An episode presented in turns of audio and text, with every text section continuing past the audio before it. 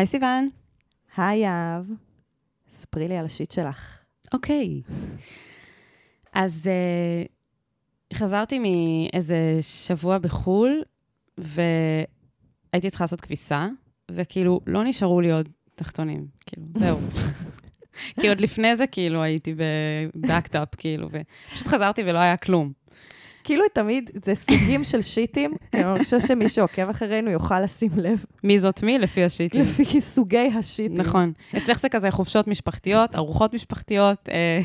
לא, אצלי זה כזה טיס, כאילו, כזה דברים גרועים שכאילו.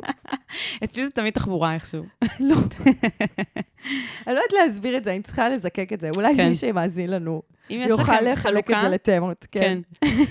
מי שבכלל יודע להבדיל. כן. אוקיי, אז נגמרו לך התחתונים. כן, אז אני יהב, ונגמרו לתחתונים, אנחנו אוהבים אותך יהב. ואז כאילו פתחתי את המכונת כביסה, והכנסתי את כל הבגדים. והתקלקלה. לא. אוקיי. ולחצתי, זהו, התחיל, ואז קלטתי שבעצם כל התחתונים המוכלכים, זה תמיד קורה לי, הם היו בתוך שקית, בנפרד. אוקיי. ושכחתי אותה בתיק. אה... עכשיו, למה זה קורה? כי כשאת בחול, את כאילו, אני במיוחד, אני מאוד חסכונית באריזה שלי, דיברנו על זה כבר, אני ואת פעם. אוקיי. אז אני כאילו, תמיד אני הולכת רק עם תיק גב, וזהו. אז אני אורזת ממש מעט בגדים. ואז אני כאילו ממחזרת את הבגדים הרגילים, אבל תחתונים לא. אוקיי. ואני לא רוצה לשים את הבגדים שלבשתי בתוך התיק, כאילו, עם דברים אלו. אז אני שמה בשקית נפרדת את כל התחתונים. שקית נפרדת, זה... כן. אז... אסתטית לעשות את זה. כן, רק שאז זה דופק אותי כשאני חוזרת הביתה ועושה כביסה, וזה לא פעם ראשונה שזה קורה לי, ואז אני פתאום קולטת שכל התחתונים נשארו בחוץ. שזה בעצם הדבר הכי קריטי. ודחוף. כן. מעשית יהב. יש דבר כזה שקוראים לו כביסה ביד. לא, לא, לא. זה לא מספיק בעיניי. אני לא מסוגלת. פתרון נקודתי. אני חושבת שעשיתי... תחתון אחד. אני חושבת שעשיתי כזה שתי מכונות או משהו, ואיכשהו מצאתי עוד מה לדחוף שם, כאילו, לא יודעת לחבש את התיק, אני יודעת מה. לחבש את התיק. לא יודעת, כאילו, אבל זה היה נורא, הרגע הזה שאת כזה... שעות, כאילו, מדובר בשעות, לא בימים. לא, כי... ולכי תקני עוד תחתונים. אומייגאד. לא, אבל זה לא העניין, באותו רגע... את יודעת כמה תחתונים יש לי? שנייה, אבל שנייה, שנייה, אני רוצה להסביר. אני באותו רגע הורדתי את מה שהיה עליי, וכאילו שמתי במכונת כביסה, ואמרתי כאילו, זהו, זה הסוף. אבל היית בבית שלך. נו. אין לך... מעבר לתחתונים שטסתי איתם, אין לך עוד תחתונים בבית. זהו, נגמר הכל. אז, אז אני, אני רוצה להמליץ לך ללכת ל, ל, לחנות הקרובה ולקנות עוד מיליון תחתוני קוטנה, שפשוט ישבו לך בבית. סיוון, ברור שזה מה שעשיתי אחרי זה, אבל מה עושים באותו רגע כשיש לי פגישה עוד שלוש שעות ואני צריכה לעשות כביסה? זה, הנה, זה כל כך מאפיין אותך. אני באמת כאילו, אני לא יודעת איך כאילו לסרטט את זה, אבל זה פשוט מאפיין, השיט שלך מאופיין בצורה הזאת. ומה? שכאילו נגמרו לך התחתונים, ולא כאילו, ואין לך מספיק תחתונים בבית. אני, זה לא ש... לא, זה לא שאין לי, זה לא שיש לי שבעה תחתונים וטסתי לשבוע, זה שכאילו לא דאגתי ללפני, כבר לפני הייתי כאילו במצב שאין לי. כבר היו לך תחתונים מלוכלכים בבית. כן, נו, זה מה שאני אומרת. את מבינה? לא, זה עדיין לא. לא, זה אין. לכי ל-אייג' אנד אם. never. לכי ל... לא יודעת מה, דלטה, איפה את קונה את התחתונים שלך? תקשיבי, הבעיה הזאת היא לא בעיה של כמות. היא בעיה של זיכרון, ששמתי את זה בתוך שקית נפרדת, זה הבעיה, זה הכל. לא, זה בעיה של כמות, לא נסכים. שימי בגד ים. זר לא יבין זאת, גם בבגד ים היה. זר לא יבין. את, את זרה לדבר הזה, זרה לשיט הזה שלי. כי אין לך אמפתיה גם. כמות, אין לי אמפתיה, כי כמות התחתונים שיש לי בבית, הם אינסופית. כאילו, לא, אני עכשיו שנה לא עושה כביסה, יהיה לי עוד תחתונים. אבל את מבינה שזה כאילו שיט בפני עצמו, כן? כאילו, אני לא רוצה שיהיה לי כל כך הרבה שיט בתוך הארון, אין לי, אין לי מקום לכל זה. נכון, זה בעיה אחרת, את צודקת. אז כן, זה השיט שלי להיום. זה הייתי ממש לא אמפתית. כזה, תקנה עוד תחתונים, יאב. את לא אמפתית לרגע הזה, שנופל לך הסימון, שכל מה שכאילו תכננת... ללבוש. שכל מה שתכננת לטפל בו, שהוא הדבר הכי חשוב, לא נעשה. וזהו, כבר לחצת פליי, ואי אפשר כאילו זה. כן, הבנתי. זה כאילו, כן. הרגע הזה שזה קורה, זה שיט. להוציא את זה מההקשר התחתוני. בדיוק. הרגע הזה שאת מבינה שפישלת, ושאת כאילו, אין לך דרך חזרה. הבנתי, אוקיי. אני מתחברת אלייך, יאב. תודה, באמת, תודה. אז תספרי לנו, סיוון, מה אנחנו עושות פה חוץ מלהתווכח על תחתונים?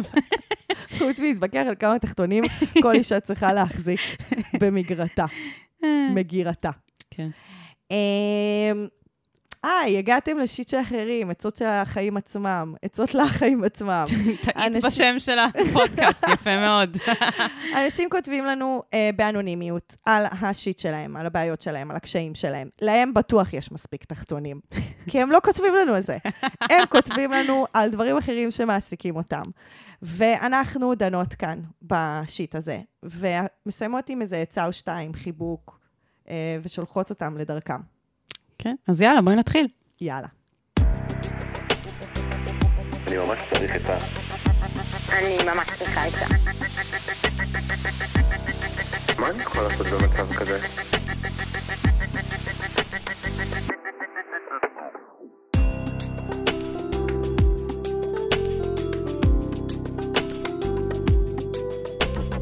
שיט של אחרים. הפנייה הראשונה שלנו היום היא מג'ק המלטף, בן שלושים וארבע. שלום, אני מאוד אוהב את הפודקאסט ומאזין קבוע. לקח לי זמן להביא את עצמי לכתוב. גם תודה וגם תודה. גם על זה וגם על זה. נכון. במשפט יש לי בעיות של תפקוד מיני, בעיקר עם בנות זוג. זה מתבטא בזה שאני מאבד זקפה מאוד מהר, גם בזמן חדירה או מינורלי, ולא גומר ולפעמים בכלל לא מגיע לזקפה. זה ככה מאז החברה הראשונה שלי לפני כ-חמש עשרה שנה. עברתי דרך עם זה, כולל טיפול פסיכולוגי של למעלה משנה. הגעתי למצב שבו אני מסוגל להודות לעצמי שזה קורה וגם לשתף. כי לפני פשוט הייתי מוצא תירוצים וסיבות. למדתי הרבה על תקשורת מינית, גם מהפודקאסט שלכם. תודה. ייי. ואני מרגיש שהיכולת שלי לתקשר בזמן מין גבוהה.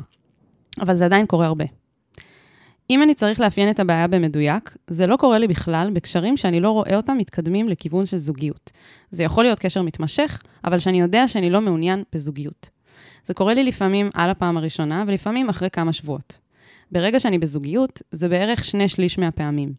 כן, יש ספירות פחות גדולה שזה יקרה אם היוזמה הראשונית באה ממני. אבל אני יכול להיות מאוד מגורה, וזה עדיין יקרה. כלומר, משיכה זאת לא הבעיה.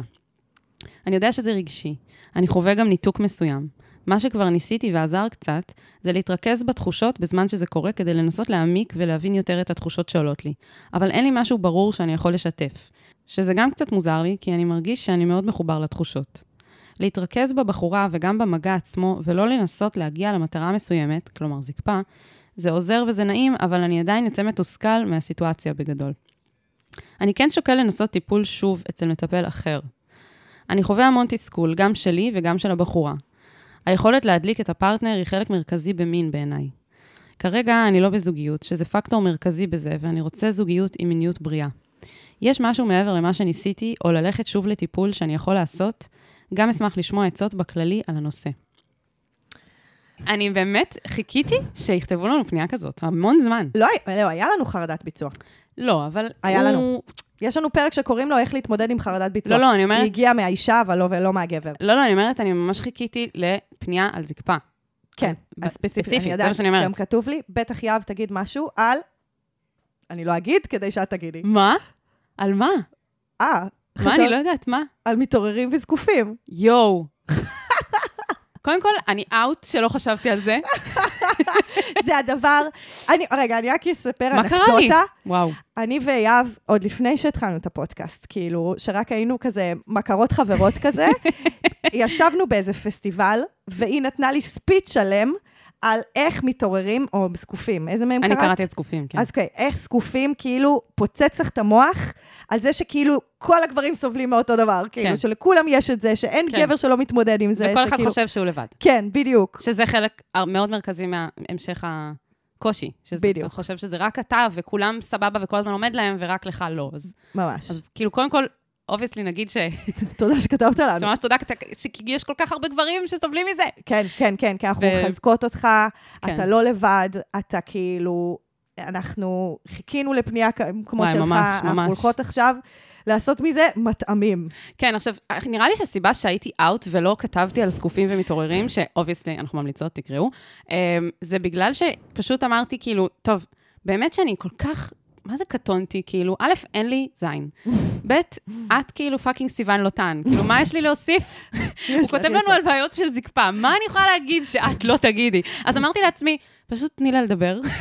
תמיד עושה את זה בפניות של המיני, לא, של הבעיות בתפקוד המיני, ספציפית, את עושה את זה. לא, יש דברים ספציפיים במיניות, שבאמת אני אומרת, כאילו, אלי, אני לא יודעת, כאילו, אני לא יודעת מה להגיד, אבל פתאום את מביאה לי, פתאום את מזכירה לי לפעמים שוואלה, גם לי יש מה להגיד. יש לך. אז, אז קודם כל, כן, תקראו את הספרים האלה. שמה זה הספרים האלה, למי שלא מכיר? זה, זה בגדול, אה, עירות של בנים.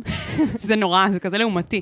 סתם, זה בעצם... אה, אבל זה נכון, זה היה ההשראה של זה. זה נכון, זה אסופת אה, ביוגרפיות מיניות, נקרא לזה, של כל מיני גברים, מכל מיני סוגים, בכל מיני גילאים ורקעים.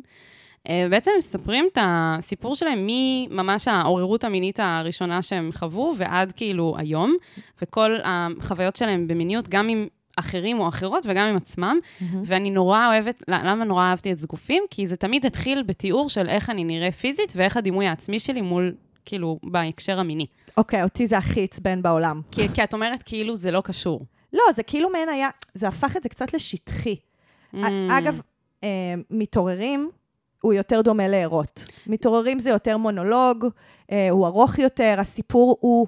אה, יש משהו בזקופים, שזה סיפורים קצרים יותר, אז מצד נכון. אחד כאילו זה באמת קצת יותר כיף, זה יותר כזה זז, ומצד שני זה פחות עמוק, זה באמת נורא שטחי. אני נורא אהבתי את זה דווקא, שזה מתחיל ממקום נורא כזה פשוט, וגם כשהם תראו איך הם נראים, יכולתי כזה לדמיין אותם, ולראות mm. כאילו איזה מין גבר הוא. Mm. אז לא יודעת, אני... אני אבל לא, לא, יש לזה, יש לזה, אני לא נגד זה. אבל, אבל תקראו, תקרא את שניהם, תקראו כולם, כאילו, אני חושבת שאפילו הייתי רוצה שיותר נשים יקראו את זה, כי יש כאן הרבה בהקשר של ההתמצבות של האישה. לגמרי, בהקשר הזה דווקא אני אגיד שכמו שאני עברתי חוויה, קודם כל קראתי את עירות על ביוגרפיות מיניות של נשים, ואז קראתי את זקופים, והחוויות שלי היו מאוד מאוד שונות, כי בעירות הייתי כאילו מאוד ב... הזדהות מן הסתם עם הרבה דברים, ואז בזקופים הייתי באמפתיה, שלא כן. הייתה לי לפני זה, מדהים. ובמובן הזה אני גם חושבת ששווה, אה, קודם כל לכל אנשים לקרוא את זה, כדי להיות באמפתיה לכל הגברים, שכמעט כולם סובלים הבית. ממש. סתם, לא כמעט כולם, את יודעת יותר טוב ממני, אבל המון. ב- כולם. כולם, כולם okay. באיזושהי רמה. באיזושהי רמה עם, עם סביב העניין של הזקפה. כן. אז גם אני אומרת, כאילו, נשים תקראו אה, את זקופים ומתעוררים, וגם גברים תקראו את עירות, למה? כי הרבה פעמים אנחנו... אמפתיה.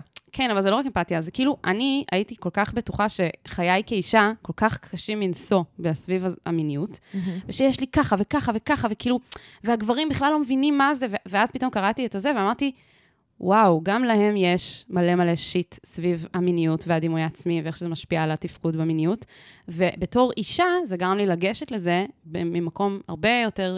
שקראת את זקופים. כן. אז זאת אומרת, כאילו גם, זהו, זו אמפתיה לשני הצדדים, זה כן. קירוב לבבות. כאילו ככל שיותר נשים יקראו את זקופים, וככל שיותר גברים יקראו את עירות, נכון. וגם וגם וגם, בקיצור, אז כאילו הפניות האלה יפחתו. נכון. וגם בואו נתחיל לדבר זה עם זה, על הקשיים שלנו והחרדות שלנו. כן. אז קודם כל אני אגיד אה, לך, ג'ק, שזה ג'ק או שף, ג'ף? ג'ק. כאילו זה, זה על, על משקל ג'ק המרטש, אז הוא ג'ק המלטף. אה, אוקיי. לא הבנת את זה? אני ממש אהבתי, תודה לך. את צריכה להתייחס, אם, כי אם, מישהו איתם צריכה להתייחס לשם, אם אני לא התייחס, להתייחסי את. בסדר. אוקיי, אז א', זה נשמע ממש שחקרת, ושהלכת לטיפול, ושאתה כאילו יודע למפות, את, את, זה, דבר, זה, זה דבר מדהים, ממש. להצליח למפות מתי זה קורה לך ומתי זה לא קורה לך, זה, זה, זה כוח שאין אותו להרבה אנשים. ואגב, חשוב לי להגיד, כל גבר שיעשה את המיפוי הזה יקבל אה, מפה אחרת, כאילו נכון. זה לא קורה לכולם באותה, באותו אופן, וזה גם מספר לנו את הסיפור שיושב מאחורי זה, ומה בעצם אצלך מעורר חרדה. כן, כל כך אהבתי את הפירוט שלו. כן. זה כל כך חזק, כאילו, גם הרבה מהדברים שהוא אמר, כמו שאמרת, זה מספר לנו, כן. שהוא אומר משהו שהוא כביכול פיזי, מספר לנו על מה שקורה על שם ברמה הרגשית, נכון. מאחורי הקלעים. לגמרי, לגמרי.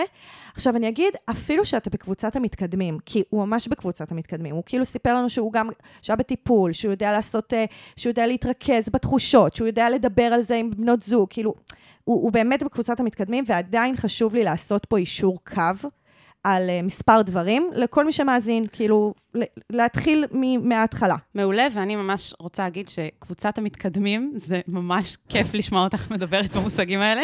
למה? כי, קודם כל זה פשוט מצחיק, כאילו, קבוצת המתקדמים, כאילו, איך את ממפה את זה? כי את כבר מכירה את כל המקרים, אז את יודעת להגיד מי במתקדמים. הוא לא בהתחלה, הוא לא כזה, הוא לא כזה בא ואומר, וואי, לא עומד לי. כן, והוא גם לא כזה... לא עומד לי, אומי גאד, כאילו... אוי, אני לא גבר. כן, כאילו, אנחנו לא צריכות להגיד לו, תשמע, תדבר על זה, כזה, לא, הוא כבר מדבר על זה. הוא כבר שם, נכון. אז כן, זה ממש כיף. אני גם רוצה להגיד שכאילו, זה תמיד מרגש לראות איך אנשים שכותבים לנו, הם כבר באיזשהו תהליך. נכון. ואנחנו הרבה אומרות את זה, ואני רוצה לחזק על זה, שוב, גם איתך, אתה כבר כאילו, כמו שאמרת בקבוצת המתקדמים, זה מדהים, וזה שגם פנית, זה חלק מזה. נכון. ואני פשוט רוצה להפציר בכולם כל הזמן, כמה שיותר, לבקש עזרה, גברים תבקשו עזרה, נשים תבקשו עזרה. שגם גם אני חושבת שהסיפור הוא לזה שהוא כותב לנו תוך כדי תהליך, מספר לנו שתהליך הוא תהליך, והוא לא זבנג וגמרנו. הוא גם לא תמיד לינארי. זה לא כזה, אני מתחיל בזה שלא עומד לי, ואני מסיים בזה שאני כל הזמן עומד לי. נכון.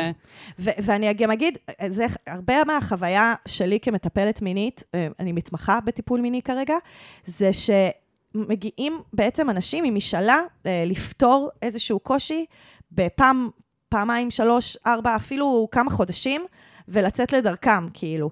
וזה לא, זה לא באמת הסיפור. הסיפור הוא, באמת, כאילו, הקושי בתפקוד המיני הוא שר אל תוך הנפש. ממש. ואז מתאפשר להם לפגוש את עצמם במקומות האלה, ואז זה באמת לא נגמר ב, תעשה ככה, תעשה ככה, ו, והחיים שלך פשוט כזה השתנו מקצה לקצה. כאילו, כן, זה ו- וגם ללכת... לא. ללכת עמוק. כן, וגם לא כולם תמיד מוכנים בשלב הזה בחיים שלהם לפגוש את עצמם ככה, ונראה שאתה, ג'ק, כן.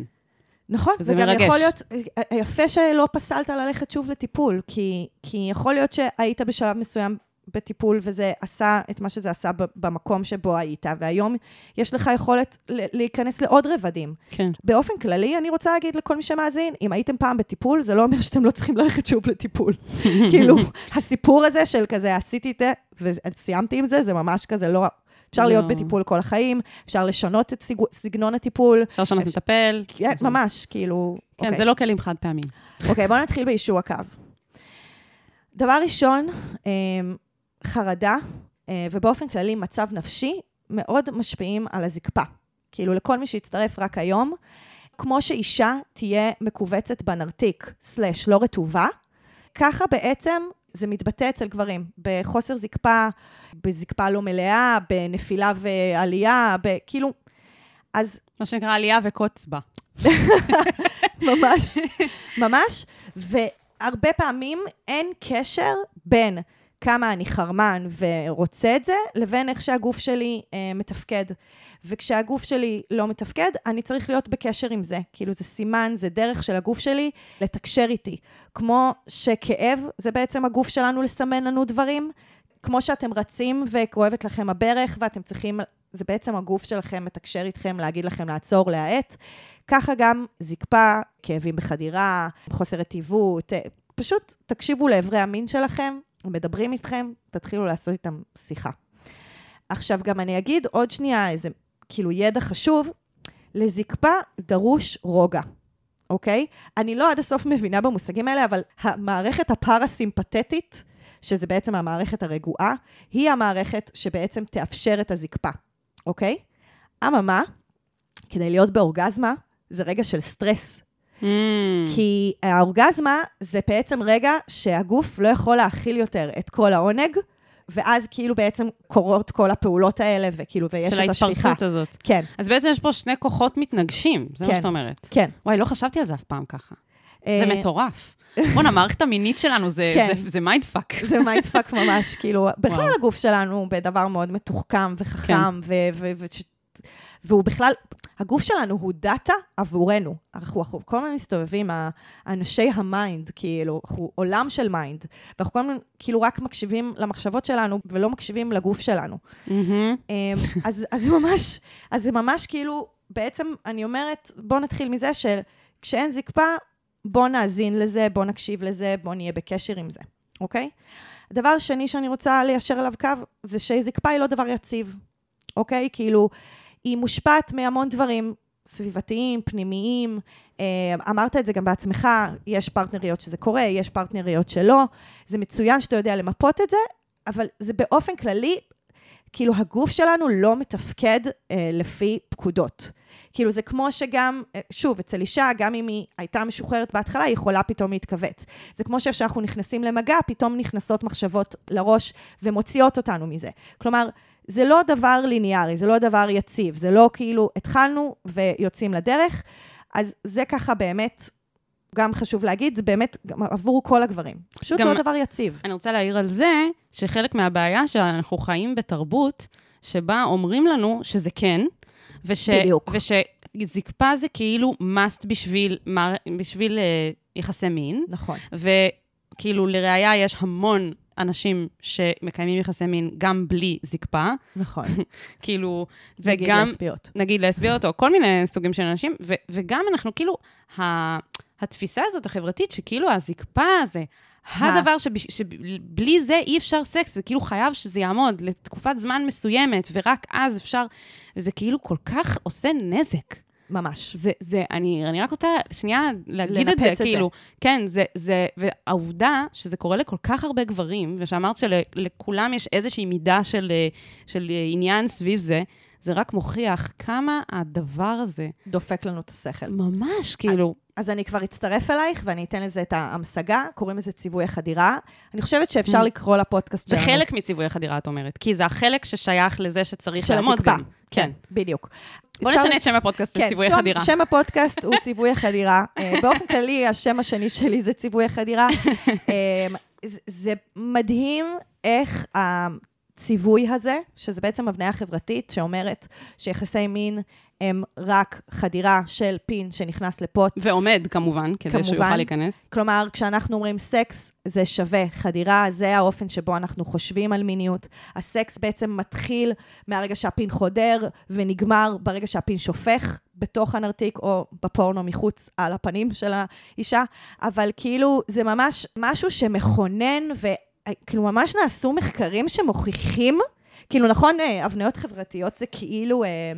זה, זה סוציולוגיה, כן. אז זה כאילו אין לזה אמפיריות, אבל לא, ממש יכול. נעשו מחקרים שמוכיחים שציווי החדירה זה הבניה, כאילו זה משהו ששולט בתפיסות שלנו, נגיד... וזה חודר לנו אל תוך הנפש, למקום הכי אישי. כן, כן, כן, ממש ראינו אנשים ושאלו אותם על כל מיני שאלות על מיניות, שאת יודעת, הרבה דברים היו... היו לגבי מחלוקת, כאילו לגבי נגיד זנות, לגבי עוננות, לגבי כאילו כל מיני דברים, אבל לגבי מה נחשב סקס, היה אחדות דעים, כאילו ממש כולם וואו. חשבו את אותו דבר, That's שזה, bleak, man. שבעצם גם, ויותר מזה, וזה עוד יותר מחזק המוטו, את, כאילו את, את הפנייה של, של ג'ק, זה שהכל תלוי בזקפה של הגבר.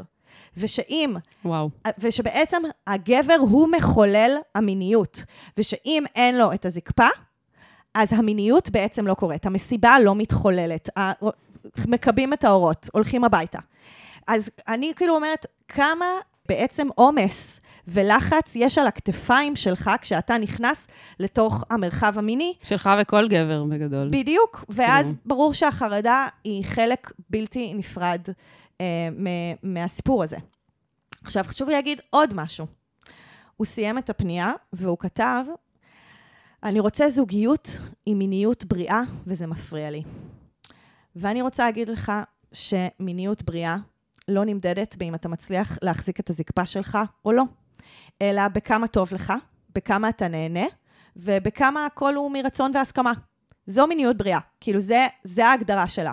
היא ממש... לא נמדדת בכמה האיברים שלנו מתפקדים ובאיזה אופן הם מתפקדים.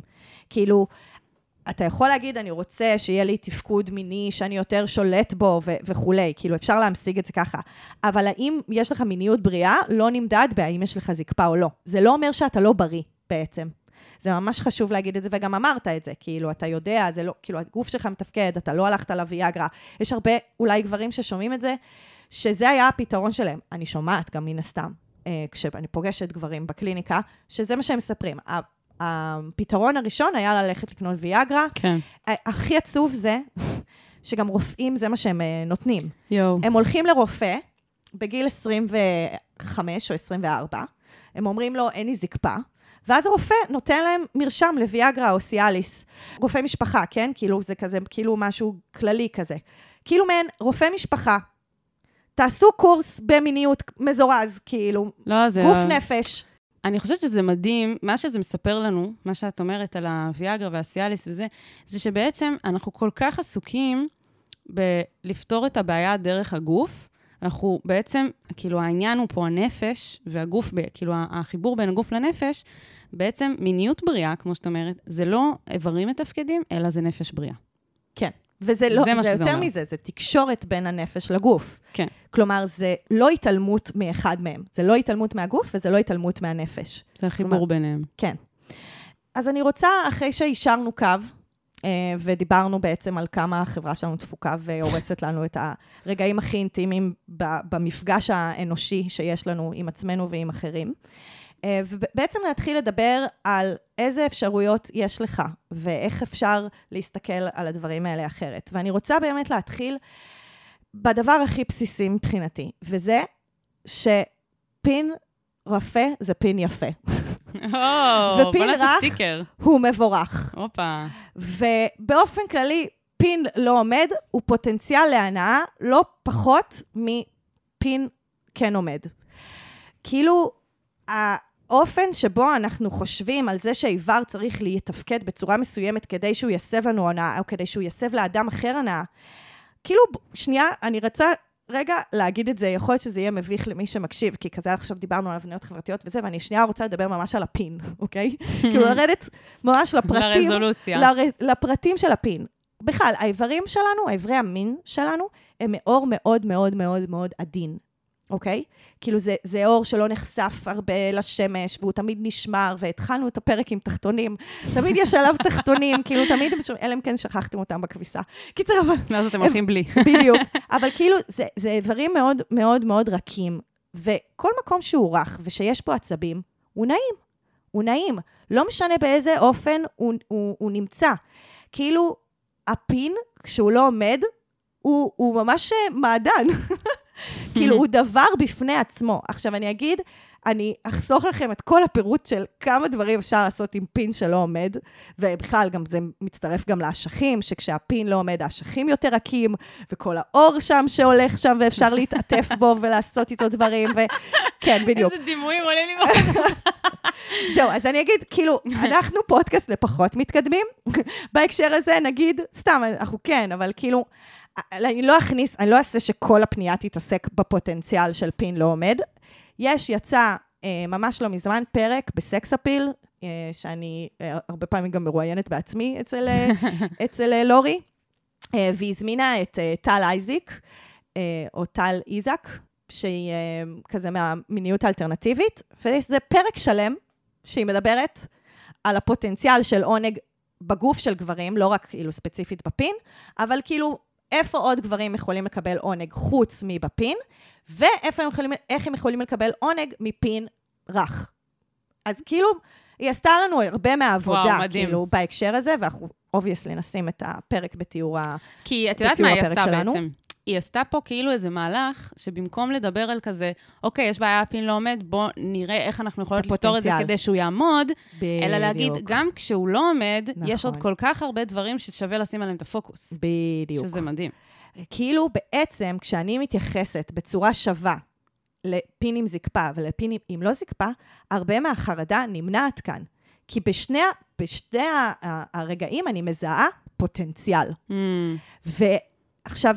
זה, זה כאילו, כאילו אני באמת מרגישה שזה איזשהו סוד שקיים בעולם הזה, כי כאילו באמת יש איזושהי רדיפה אחרי דברים מסוימים במיניות, זה הכי קשור גם לפורנו, כאילו, כי שוב, הפורנו, כי בפורנו תמיד עומד לו. הוא ז'אנר ויזואלי, אז נורא חייבים לראות את הזקפה, כי כאילו באופן כללי, הכל הרבה יותר בומבסטי ובולט ומוגזם בפורנו, כי זה הדבר שבעצם עובד כדי לגרות אותנו.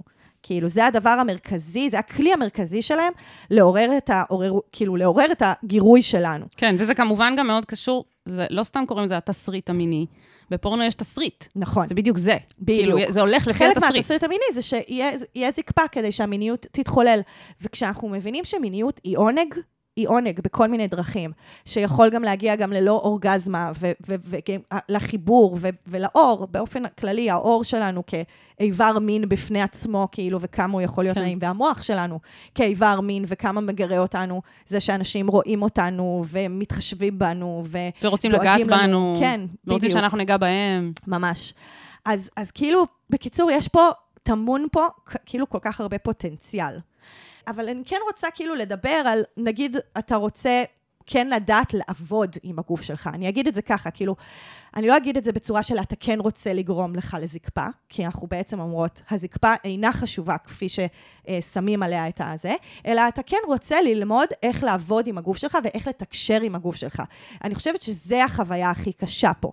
כאילו שבעצם אתה מרגיש שאתה לא שולט במה שהגוף שלך יעשה. אלא שהוא שולט בך. בדיוק. ושאיבר מסוים, זה גם עניין של כאילו ה, אה, לוותר את הגוף לחתיכות, נקרא לזה, mm-hmm. שיש פה איבר שהוא כאילו נפרד משאר הגוף ונפרד ממך, והוא כאילו שולט בך, ובעצם להחזיר את זה לתוך האקוסיסטם השלם של, שה, שהפין הוא חלק מכל, מכל הגוף. המערכת. בדיוק.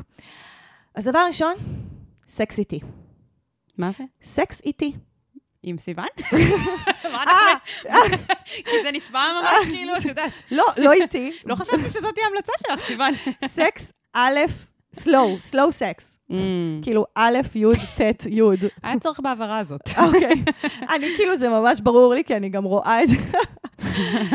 אוקיי, אז סלואו סקס, אוקיי? זה דבר נורא, זה גם סותר את הפורנו.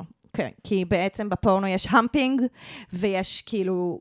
אנחנו צריכים לראות הרבה. אז אם אנחנו נראה אנשים נעים באיטיות, לא יקרה הרבה על המסך שלנו.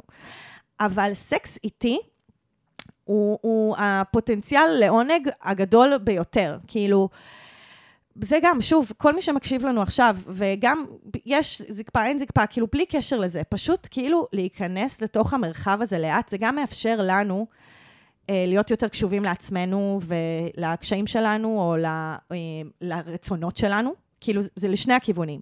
זה גם אם כזה פתאום אני משנה את דעתי, וזה גם שפתאום אני יכולה לחוות עונג בצורה יותר עמוקה, בגלל שזה לא כזה, פום, פום, פום, פום, פום, גמרנו, נגמר. כאילו, ויש משהו באמת בסקס איטי שהוא גם יותר אינטימי, והוא יותר מאפשר כזה לדברים לעלות, וזה גם מבטל את התסריט המיני, כי כשהסקס איטי קוראים דברים יותר לאט, הם הולכים לכיוונים שונים. יש ups and downs כזה. בדיוק.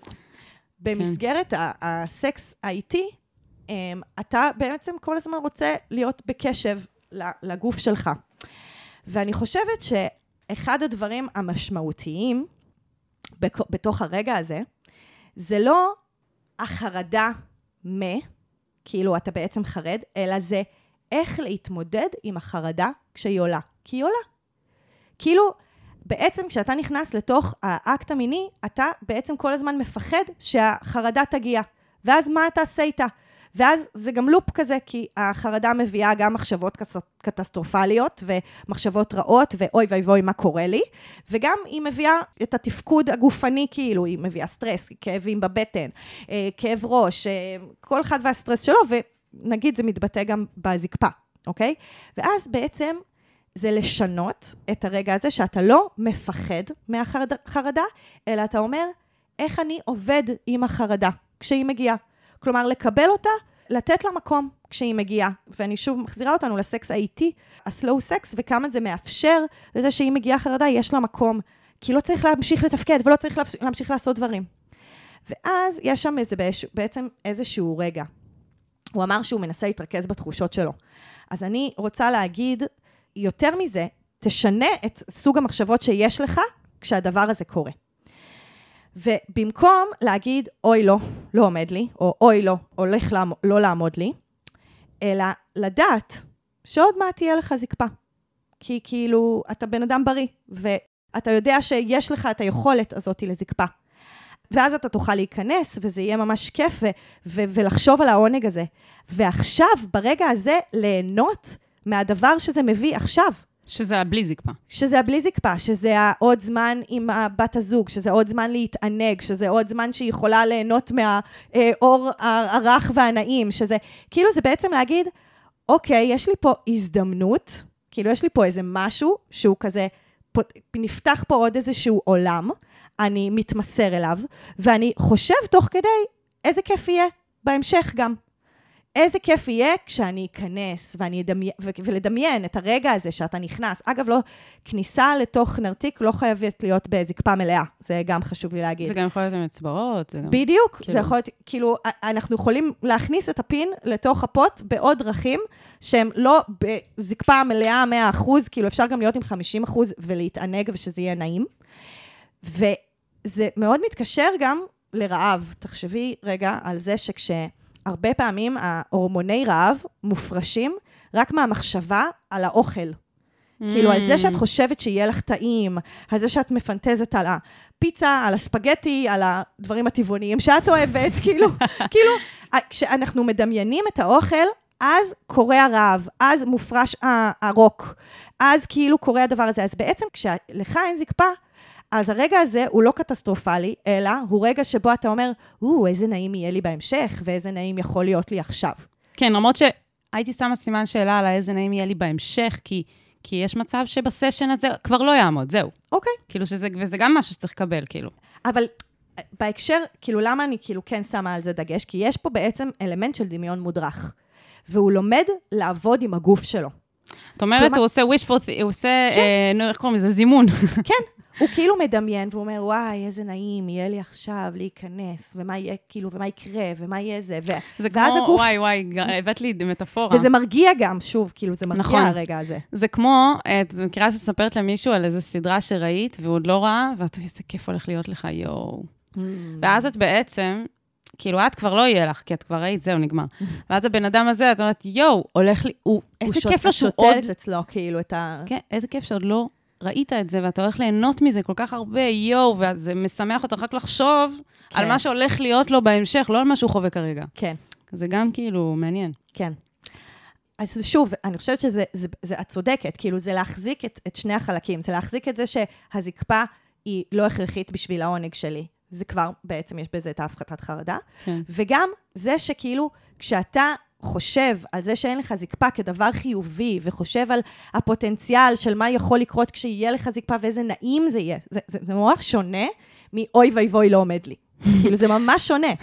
כן. החשיבה היא שונה לחלוטין, והיא קשורה לזה שאתה מבין שזה לא באמת כזה משנה אם יעמוד לך או לא.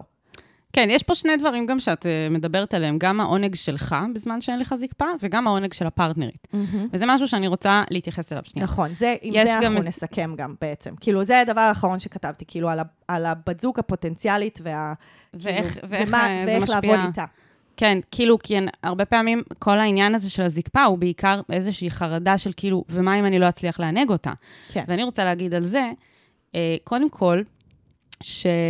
אני רואה את ה... כאילו, הגוף של הפרטנר, או הפרטנרית, זה... אפשר לחשוב על זה כלונה פארק, mm-hmm. שכאילו, אתה נכנס עכשיו במגרש משחקים, ואתה רוצה כאילו להתנסות ב- ב- במתקנים, ואתה רוצה ליהנות, ואתה רוצה זה. ויש באיזשהו מקום משהו בזה שאתה... ברגע שאין זקפה, דווקא אני הייתי רואה בזה הזדמנות כאילו ללכת ו-to explore את הגוף שלה, ומה מסב לה עונג. עכשיו, יש עוד המון דברים, כמובן, שיכולים להסב לעונג שהם לא הזקפה שלך, ואני חושבת שיותר מברמה הפיזית, מה אתה יכול לעשות בשביל שהיא תהנה, זה גם להכיר את הגוף שלה. מדהים. אז בעצם יש לך פה, כאילו, הגוף שלה הוא, הוא, הוא טיול, כאילו, אפשר ללכת להתחיל לטייל ולחפש ולראות ול, ול, ולחקור, והחקירה הזאת שנעשית, היא לא צריך זקפה בשבילה. נכון. ואפשר לעשות כל כך הרבה... למידה וחקר על מה עושה טוב לפרטנר או לפרטנרית, גם כשכאילו יש איזשהו איבר שלא מתפקד. אגב, זה כולל גם, למשל, מישהו שלא יודעת, אין לו את היד שלו באופן זמני או באופן קבוע, או mm-hmm. גם נגיד כשמדברים, יש כל מיני תכנים על סקס לאנשים עם מוגבלויות, נגיד. אז mm-hmm. תחשבו שגם שם יש איברים שאולי חסרים או לא מתפקדים, וגם שם לא צריך אותם בהכרח בשביל לחקור את הגוף של הבן אדם השני. בשביל להגיע לעונג.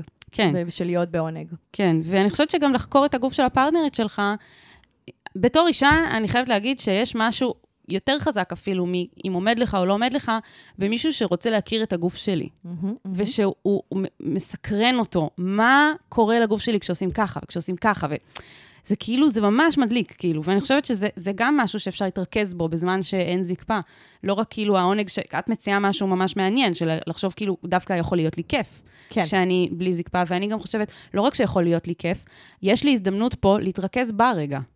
אז אני רק רוצה להוסיף דיסקליימר קטן, זה לא אומר שאתה צריך להגמיר אותה, או לגרום לזה שהיא תהנה כל הזמן, ושכאילו, אין צורך להוכיח את, הגבר, את הגבריות שלך בדרכים אחרות שהן לא דרך הפין, כי גם פה יש הרבה פעמים פיצוי. נכון. אין צורך בפיצוי. סקס איתי, כאילו סקס, כאילו סלואו סקס, זה ממש הנוסחה לזה שאתם שניכם חוקרים ביחד.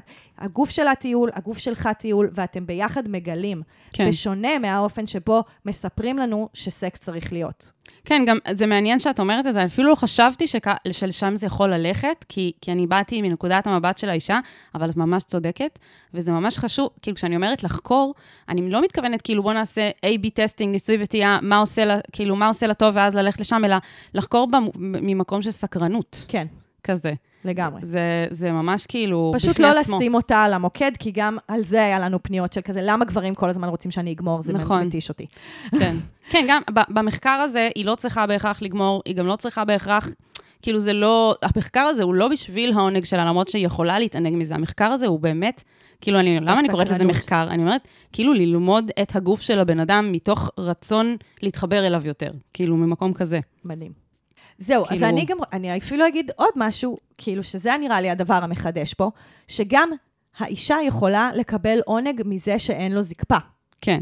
כלומר, בכל מיני דרכים, שאני עוד פעם אשלח אתכם לפרק הזה של סקס אפיל, ואני אחסוך את כל התיאורים, אבל כאילו, גם האישה ממש יכולה להתענג בעצמה, לא רק להסב לו עונג, להתענג כן. בעצמה מזה שאין לו זקפה, וליהנות מזה. ו- וכאן, וכאן נכנס כאן אלמנט מאוד חשוב. לא כל אישה תהיה שם. ואנחנו אומרות את זה באמת בהקשר של הרבה דברים פה, אני לא רואה בזה חיסרון.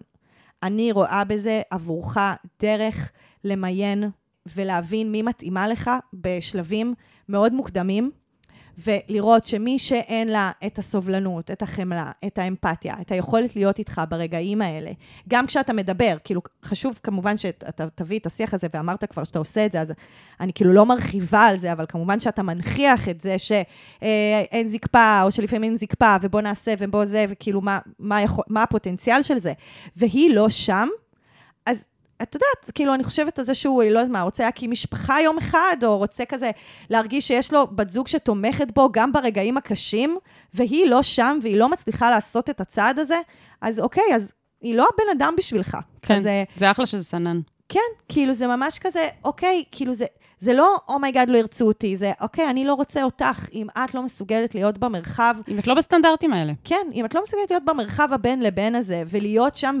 מבלי בעצם דרישות לתפקוד מסוים, ואם את יכולה להשתחרר מהבניות חברתיות, יכול להיות שרק עכשיו פגשת את זה, אבל אם את מסוגלת גם לזנוח את מה שהכרת עד עכשיו, ולנפץ את המיתוס שלך מהפורנו, ולהצליח להתמסר כאילו גם לרגע הזה, זה מדד מאוד טוב בשבילך, על מי אתה רוצה שתהיה לצדך ברגע, בחיים. כן, זה גם עוד יותר שובר את התסריט המיני, הרבה יותר מוקדם מהשלב שלה, שמגיעים למיטה, שזה שכאילו נשים אה, הן סלקטיביות, וגברים הם לא. בעצם אני רוצה גם את זה לשבור ולהגיד, גם אתה יכול להיות סלקטיבי. גם לך, ואני מדברת לכל גבר, כן? כן. לא רק גבר שיש לו בעיות עם הזקפה וזה, אתה יכול להיות סלקטיבי. אם יש מישהי שהיא לא מספיק כאילו במקום שאתה, שאתה, איך אני אגיד את זה? אם יש מישהי שהיא לא, כאילו נמצאת במקום שיש לכם את הדבר הזה שאתם יכולים לתקשר לגביו, ובסטייט אוף מיינד המתאים, אז, אז וואלה, כאילו, יש עוד דגים בים, מה שנקרא, וכזה, אתה לא חייב לשכב עם מישהי, רק בגלל שאתה מרגיש שהחברה הכתיבה לך, שכאילו אה, סקס עם אישה, זה כזה the holy grail, ואם ניתנה לי הזדמנות לשכב איתה, אז ברור שאני חייב, כי מה, אני אוותר על הזדמנות לשכב עם מישהו? כן, אתה תוותר, אם זה לא... יש פה הרבה שבירות של התסריט המיני. כן. אני רוצה גם עוד להוסיף משהו קטן לגבי התקשורת. הוא אמר שהוא מתקשר בזמן מין, יש לו יכולת לתקשר. אני הייתי מציעה גם, לא מראש. רק בזמן, כן, לא רק בזמן האקט, אלא ממש כאילו, אפילו לדב, לעשות איזו שיחה מראש ולהגיד כזה, תשמעי, יש לי עם זה עניין, אני כזה, I'm owning it, אני, אני עובד עם זה, ושתדעי את זה, כאילו, ואני חושבת שזה גם מוריד את מפלס החרדה ברגע שכבר נכנסים למיטה. חד משמעית. השיח מראש הוא, כאילו הרגשתי שאני, אנחנו צריכות לבחור את אישורי הקו בתוך הדבר הזה, אז על זה לא הרחבתי, והוא אמר שיש את התקשורת, אבל חפשו בפרקים אחרים את כל הסיפור של תקשורת במיניות לפני, אחרי, תוך כדי. צודקת לגמרי. אז טוב, אני, ג'ק, תודה. אנחנו מודות לך, אין דרך יותר טובה מלהודות לך על תודה לך, אתה פשוט תודה שכתבת, ונתת לנו את ההזדמנות לדבר על זה בצורה הזאת. לגמרי. ולך לטיפול גם בלי קשר לפודקאסט. טיפול מיני. אגב, הוא לא אמר אם זה היה טיפול מיני או לא. נכון. אז זה בדיוק מסוג הדברים שמגיעים אלייך לקליניקה, אז כאילו טיפול מיני. לך לטיפול מיני, אפשר למצוא מטפלים מוסמכים באתר של איתם, א', י', ת', מ', ולפי אזור מגורים, ולפי המקצוע שלהם. נגיד, אל תלך לרופא, שהוא סקסולוג, כי יש כאילו גם את זה, לך לעובד סוציאלי, או פסיכולוג, שהוא מטפל מיני, ולפי אזור מגוריך, וזה ממש מומלץ. מדהים. אז בהצלחה. מלא בהצלחה, תכתוב לנו, תספר לנו איך הולך. נכון, תספר לנו שאתה נהנה מזה שאין לך זקפה.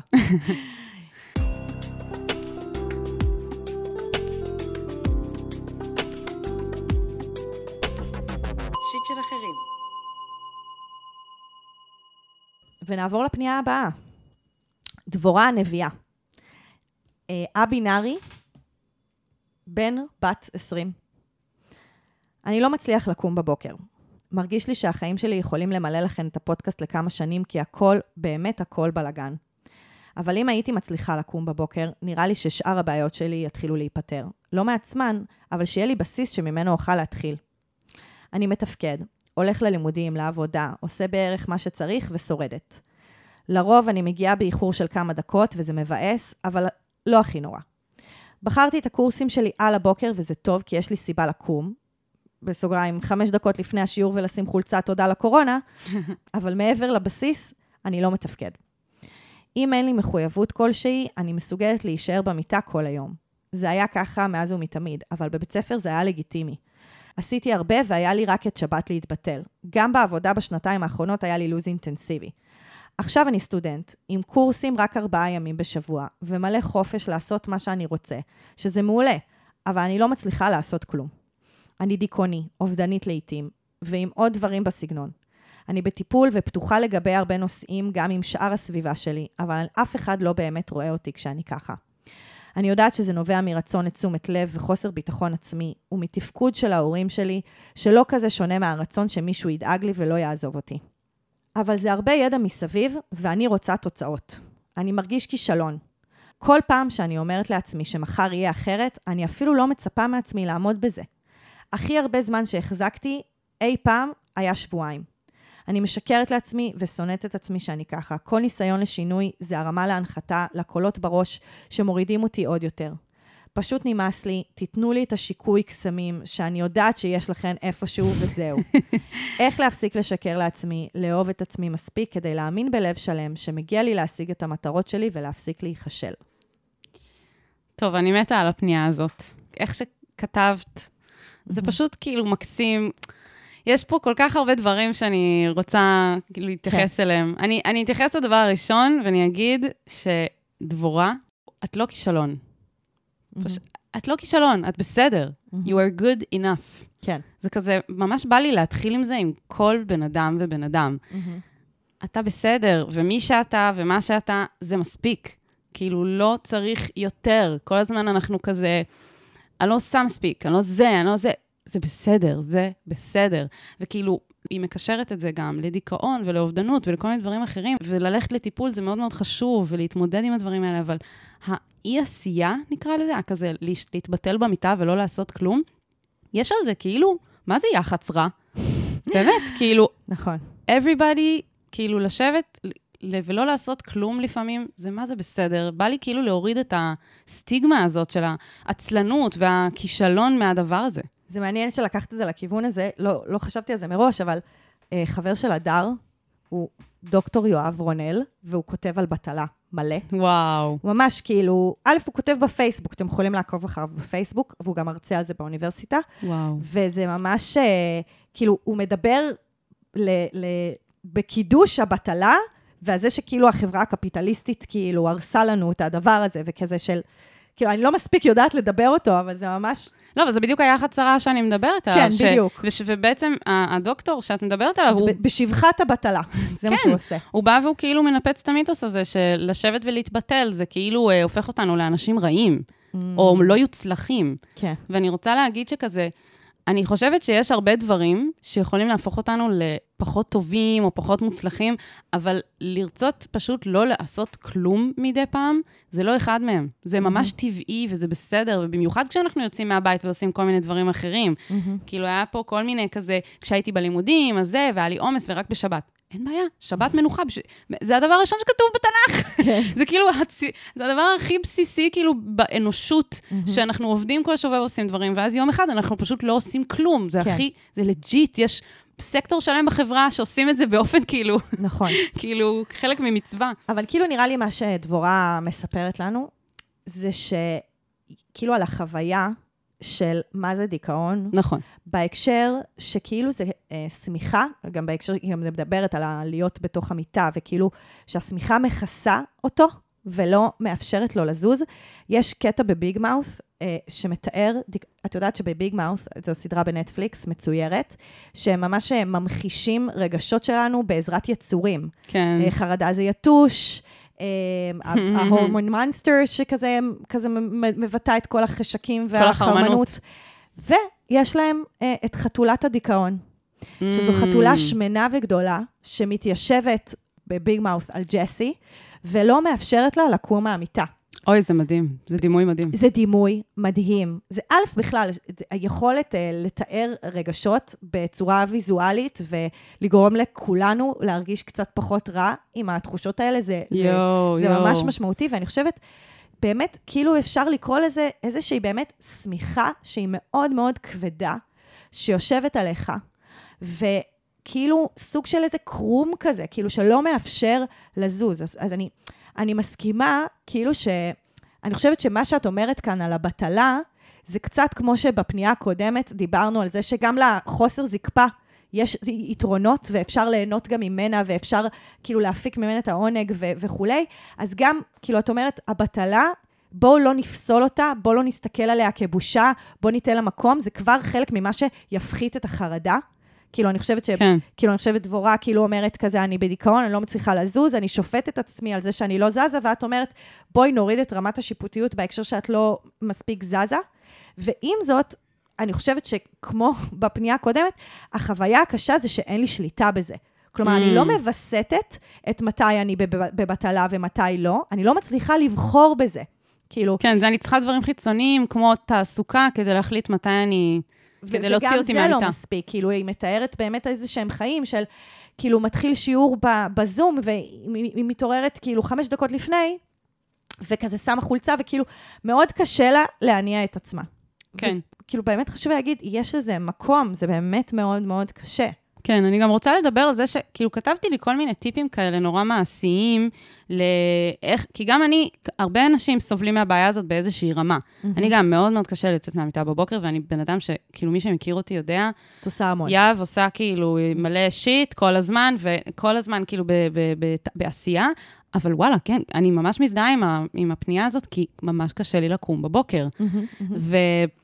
ואני מרגישה אבל שבעצם הקושי הזה, הוא מסמן לנו משהו הרבה הרבה יותר עמוק, כאילו, דבורה, אתה שמת כאן כל מיני דברים מאוד מאוד טכניים, על איך היום שלך נראה, ואיך השבוע שלך נראה, וכל כל מיני דברים שזה טוב, זה אחלה, זה אחלה מידע עם מה לעבוד, אבל בעצם כשקראתי את זה, הרגשתי שיש פה משהו שיושב הרבה יותר עמוק מתחת לעניין של הבטלה והתחושת כישלון בגלל הבטלה. כן, זה סימפטום. זה סימפטום, ואני חושבת שגם, זה אפילו... יורד עוד יותר עמוק מזה שזה סימפטום. Mm-hmm. כי אפשר כאילו לפתור את זה ולהגיד, טוב, אתה דיכאוני ואובדנית, ו- ובסדר, זה סימפטום של כל זה. אבל אני רוצה ללכת כאילו למקום הרבה יותר למטה. כאילו, אני יורדת איתכם קומה במעלית, mm-hmm. את ודבורה. Mm-hmm. ואני רוצה להגיד ש... כאילו יש פה איזה אנדרליין כזה קיומי, שאני חושבת שיש להרבה אנשים, של כזה, הקטע הזה של מוטיבציה אל מול התנגדות. כאילו יש משהו, ו- ואני מאוד מאוד מכירה את זה. אני, אני יודעת שאני צריכה כאילו את המוטיבציה להתחיל to do, ויש לי איזה התנגדות, יש לי איזה ילדה קטנה בפנים, שכזה עושה לא עם הכתף כזה, לא רוצה, לא רוצה, לא רוצה. וזה כאילו איזה מנגנון הגנה כזה מהעולם הקר והגדול והמפחיד הזה, של כזה, לא, פשוט ההתנגדות הזאת של להיות מסוגלת להגיד, fuck you all, אני נשארת במיטה, והגוף כאילו מגיב לזה בזה שהוא פשוט לא מצליח לקום. ויש שם איזה משהו כזה, איזה, איזה תמצית כזאת של, של קושי מאוד מאוד מאוד גדול, והוא, והוא, אני חושבת שהוא נובע מ... מ- אפילו לי קשה לשים על זה את האצבע בהקשר שלי, אבל אני יודעת שההתעסקות כאילו ב, בכל הטיפים שלי, נגיד שאני משתמשת בהם כדי כזה להניע, ל, את, להניע את עצמי, ושביום יום שלי יהיה לי יותר קל עם הדבר הזה, הם לא באמת פותרים את הבעיה. כי הבעיה היא שם, במקום הזה של, ה, של הריב הזה שלי, והילד, והילדה הקטנה הזאת, שרק רוצה, שרק רוצה להתנגד. Mm. להתנגד לחיות, להתנגד שיהיה לי טוב. אני לא רוצה כאילו להדביק פה כל מיני שמות וזה, אני מרגישה שיש פה דווקא משהו ש, שאולי אפילו יש סיבה שאין לו שם, כאילו מתחת לכל הדברים האלה. ואני אני כאילו, אפשר כזה לתת את הטיפים, אבל אני, אני רוצה לפני זה להגיד שיותר חשוב מאיך אנחנו כאילו מניעים את עצמנו, זה להיות ממש בחמלה לילדים הקטנים האלה בפנים, שרוצים להתנגד ורוצים כזה...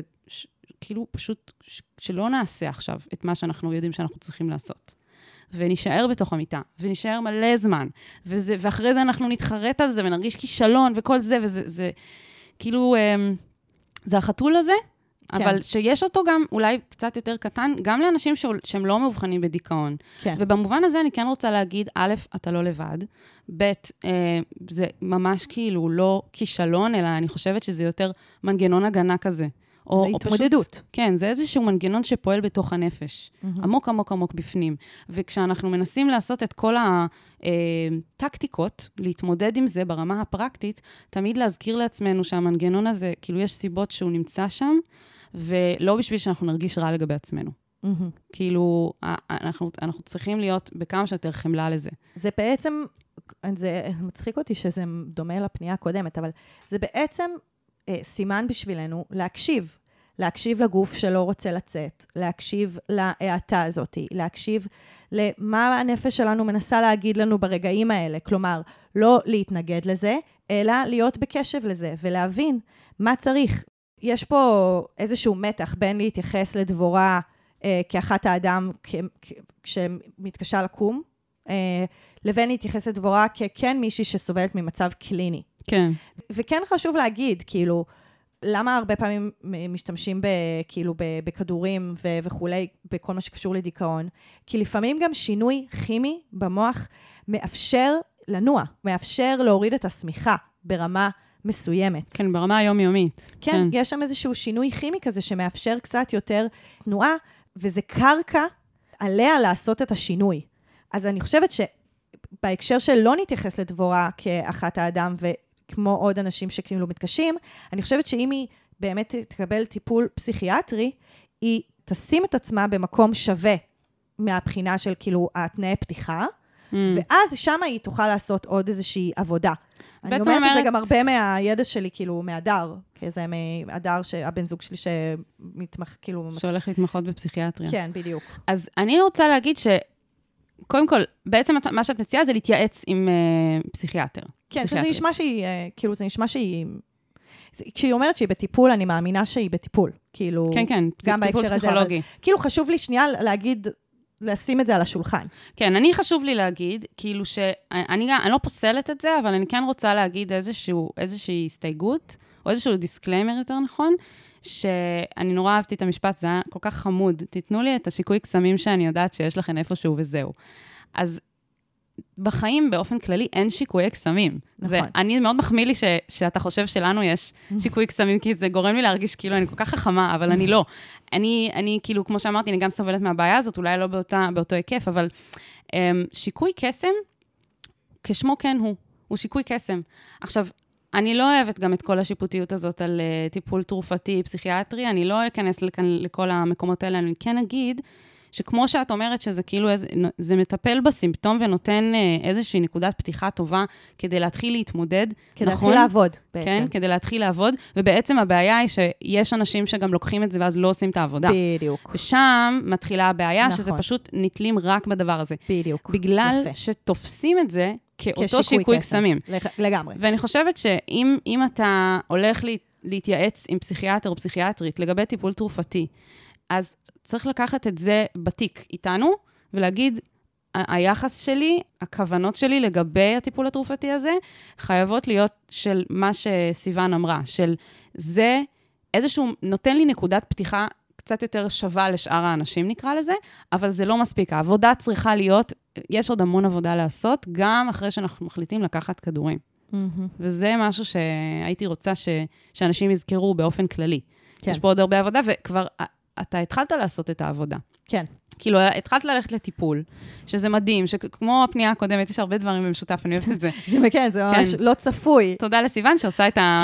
מרכיבה את הפניות. אני אפילו לא הבנתי שאני עושה את זה. כן, כי יש פה גם, אמרת, למתקדמים, זה קבוצת מתקדמים. נכון. יש פה מישהי שכבר הולכת לטיפול, מדהים, מכירה בבעיה, יודעת... מדברת אותה בחברה. כן, מבקשת עזרה. נכון. מישהו שגם כזה יודע לאפיין מה, מה יכול לעזור, מה לא יכול לעזור, אבל כאילו עדיין מרגיש, מה שנקרא, את ה-struggle.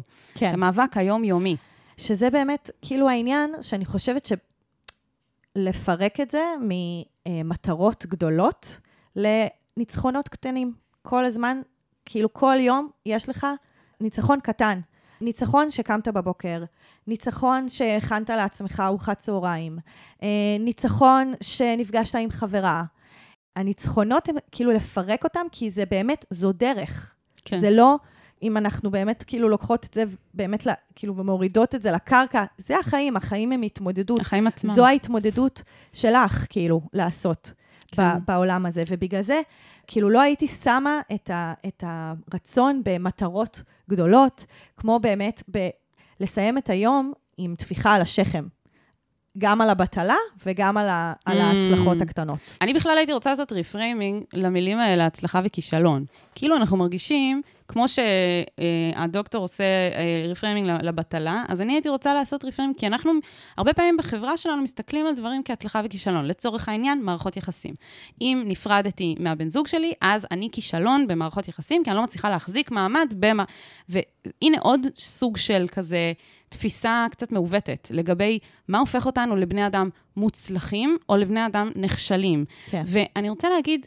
כאילו יש כל כך הרבה דברים שהם כישלונות, וכל כך הרבה דברים שהם הצלחות. בעיניי למשל, זה הרבה יותר כישלון להיות בן אדם שכזה משליך את הטראומות שלו על אנשים אחרים ופוגע בהם, בגלל שהוא לא יודע לטפל בעצמו. זה כישלון. נכון. אבל בן אדם שכאילו נמצא ברפלקציה, כן. מסתכל על עצמו ומנסה להיות מודע, ומנסה להתמודד עם השיט שלו, ולא לפגוע באחרים, זה, זה הצלחה.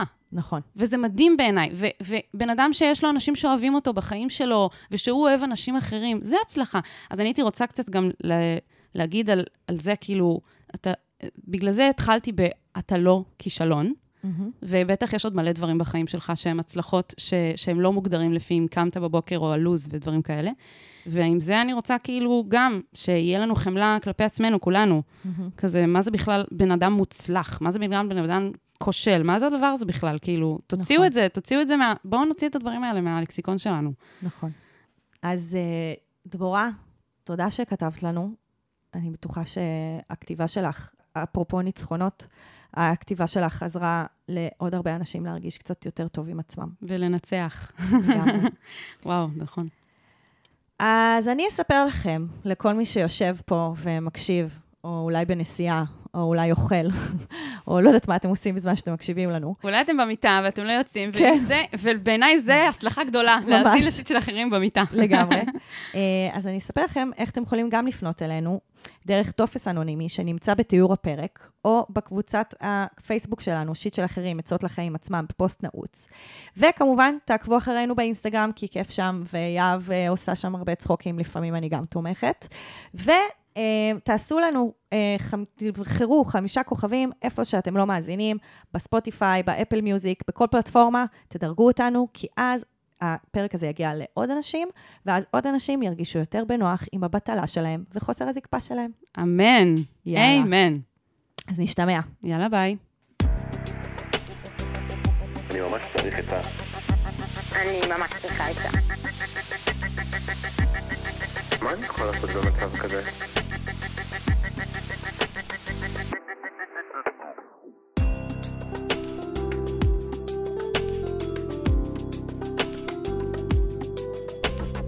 שיט של אחרים.